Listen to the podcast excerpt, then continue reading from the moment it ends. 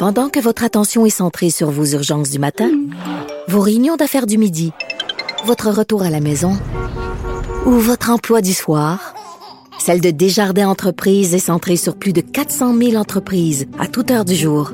Grâce à notre connaissance des secteurs d'activité et à notre accompagnement spécialisé, nous aidons les entrepreneurs à relever chaque défi pour qu'ils puissent rester centrés sur ce qui compte, le développement de leur entreprise. Il y a François Legault aujourd'hui qui a indiqué que la majorité des nouveaux cas de COVID-19 étaient finalement liés à des rassemblements privés. Euh, et non pas dans les bars. Euh, il a dit après une étude, on s'est rendu compte que finalement l'éclosion, le fait qu'on ait plus de cas, c'est pas vraiment des gens qui ont fréquenté les bars. Ça s'est plus, plus passé dans des parties de maison, des parties de où les gens infectés se sont se sont vus, ont pas respecté les euh, consignes.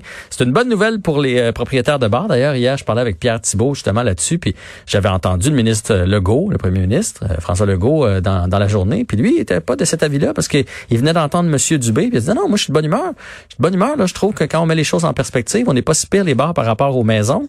Puis on a trouvé 35 cas dans les bars. Si on pense à tous les gens qui sont allés se faire tester et qui travaillent dans les bars, mais c'est quand même pas si mal. Et finalement finalement, il a raison, puisqu'aujourd'hui, ben, François Legault euh, se dément un peu par rapport à ce qu'il a dit hier. Puis ce que je trouve un peu déplorable là-dedans, c'est que c'est encore du cafouillage, un manque de communication. Hier, s'il s'était parlé, le, M. Legault, M. Dubé, M. Arruda, on se serait mis d'accord. C'est comme s'il s'est avancé, M. Legault, en n'étant pas au courant que finalement les chiffres avaient changé ou que la situation était pas si dramatique.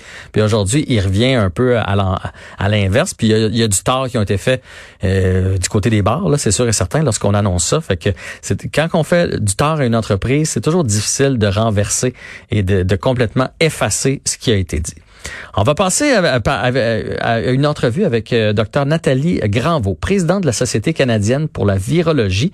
On va parler des tests sérologiques qui, euh, peuvent déterminer, donc des tests de sang, là, euh, qui, qui, peuvent déterminer si vous avez eu ou pas la COVID. Hein? On est plusieurs à dire, ben moi j'ai eu un un méchant gros virus au mois de février, au mois de mars, ça pourrait-tu être ça? Est-ce que j'ai des anticorps? Est-ce que j'ai été asymptomatique puis je m'en suis pas rendu compte? On va discuter de tout ça avec elle. Bonjour, Madame Granvaux. Bonjour.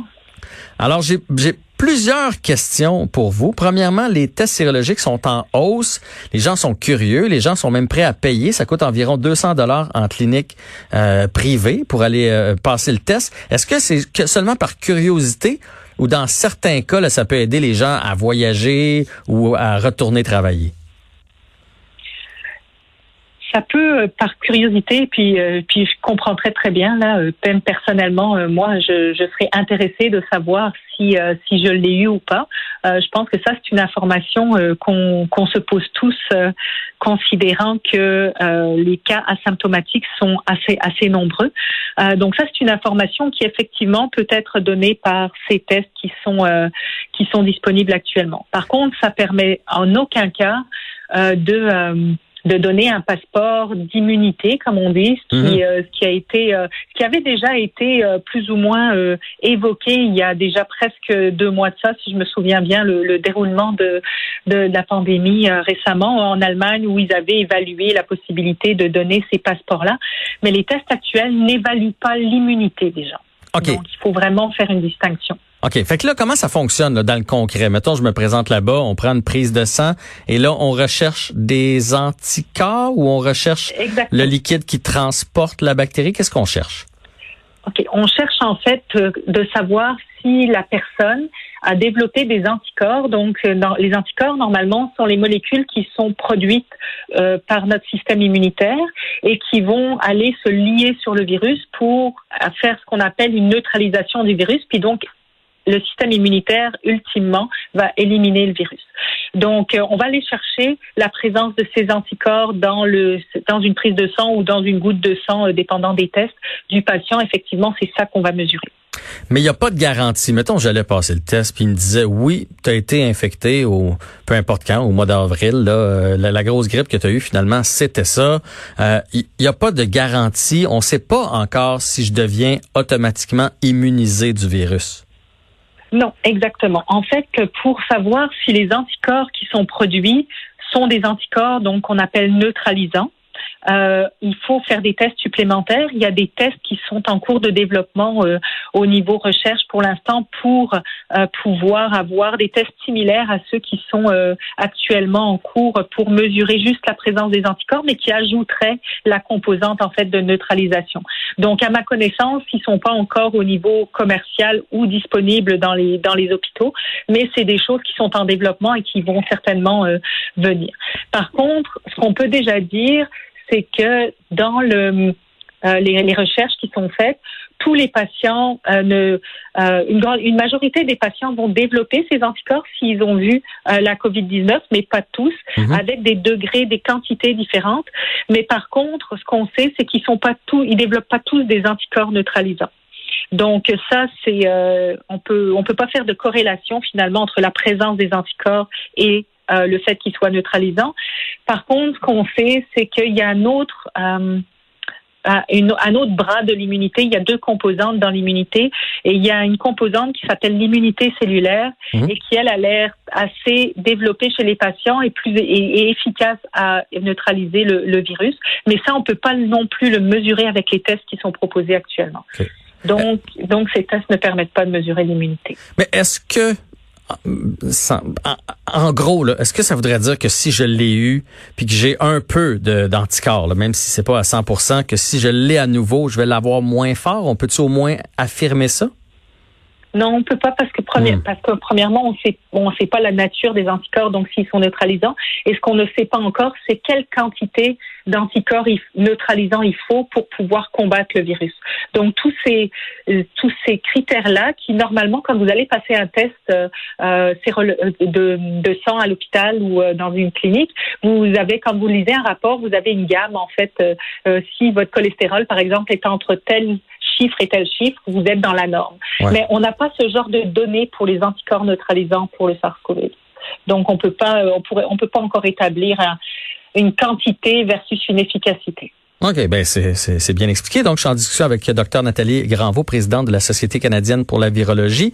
Euh, est-ce que moi j'ai moi je suis allé faire un don de sang, j'avais rien à faire hein, comme bien des gens pendant le, confinement. J'ai entendu l'appel d'Emma Québec, donc je suis allé faire un don de sang. Donc ils ont mon sang et ils en font eux autres aussi des tests présentement pour essayer de voir quel pourcentage de la population l'a eu.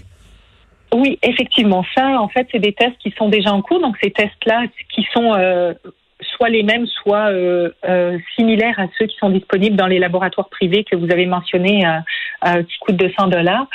Donc Emma Québec a un gros Emma Québec est aussi un, un gros projet transcanadien qui est de mesurer la présence des anticorps dans la population. Donc ça c'est en cours et Emma Québec participe au projet aussi pour développer le test de neutralisation.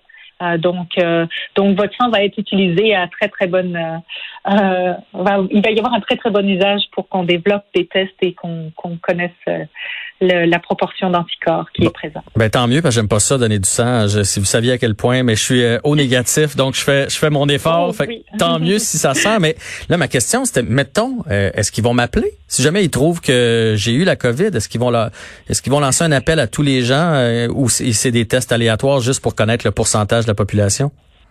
Écoutez, ça dépend euh, de. Euh, je n'ai pas regardé l'étude euh, à laquelle vous avez participé ou quand ils ont fait cet appel-là. Habituellement, quand on rentre dans un projet de recherche, c'est un projet de recherche où euh, on a on a un formulaire de consentement et qui explique ce genre de choses-là. Donc, je ne sais pas si c'est ça que vous avez vécu, mais c'est dans les projets de recherche, on n'a pas toujours un retour sur sur le, les données, mais euh, on, euh, ça, ça, dépend vraiment de l'étude. Mais non, moi c'est une collecte de sang là, euh, comme il y en a partout là. Oui, tout simplement. Fait que c'était pas un projet de recherche. Fait que les chances qu'ils m'appellent sont assez minimes. C'est ce que je comprends. Oui. À la fin de tout ça, on s'attend à un, pourcentage de combien là?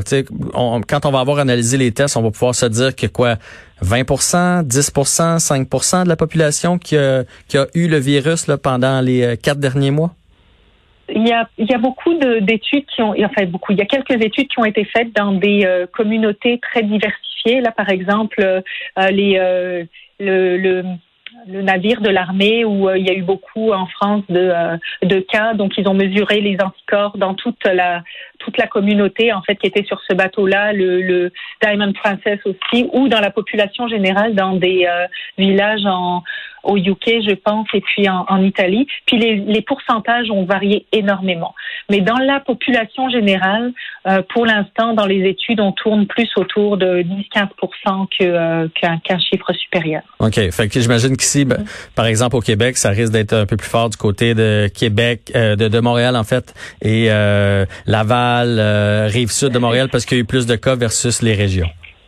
Euh, oui, probablement. Mais il y a une, une petite nuance aussi qu'il faut apporter, c'est que les anticorps qu'on est capable de mesurer avec les tests actuels, il, euh, les premières études qui sont sorties indiquent qu'ils ne durent pas beaucoup dans le temps. Hmm. Donc, euh, si au bout de quelques semaines, ils commencent à diminuer, et donc en fait, si le moment auquel on va passer le test va déterminer si on va encore en avoir assez pour qu'il soit détecté. Donc, c'est pour ça que la valeur des tests, elle est assez difficile à évaluer actuellement parce qu'on n'a pas tous les paramètres pour savoir euh, est-ce que on a obtenu 15 parce que on a testé les patients un mois et demi plus tard, puis que leur niveau d'anticorps était déjà très bas. Ça, on n'a pas assez de recul pour, pour savoir ça encore. Donc, il faut pas se fier à l'immunité collective, faut se fier au gros bon sens, euh, la distanciation, le masque et tout ça. C'est ce que vous nous dites euh, finalement, qu'il n'y a pas de garantie que parce qu'on l'a eu, qu'en décembre prochain, on va être immunisé contre le microbe on n'a pas de test pour l'évaluer clairement aujourd'hui. C'est ça que je dis. On peut pas dire qu'il n'y a pas d'immunité collective. On ne le sait pas encore. Mhm. Bien sûr, il faut, les gestes barrières sont extrêmement importants, mais c'est les tests qu'on a de disponibles aujourd'hui qui ne nous permettent pas de conclure sur l'immunité euh, collective. Donc, ça ne veut pas dire qu'il n'y a pas une immunité collective qui est en train de se mettre en place. Non, mais dans le doute, on va faire attention. Oui, ah, Parfait. le principe de précaution, toujours. Parfait. Docteur Nathalie Granvaux, un grand merci de nous avoir expliqué tout ça parce que ça pique la curiosité. Ça nous donne envie de payer le 200 dollars pour aller se faire tester. Alors, euh, merci d'avoir renseigné nos auditeurs aujourd'hui et je vous souhaite une bonne fin de semaine. Bonne fin de semaine à vous aussi. Au revoir. Donc, Nathalie Granvaux, présidente de la Société canadienne pour la virologie.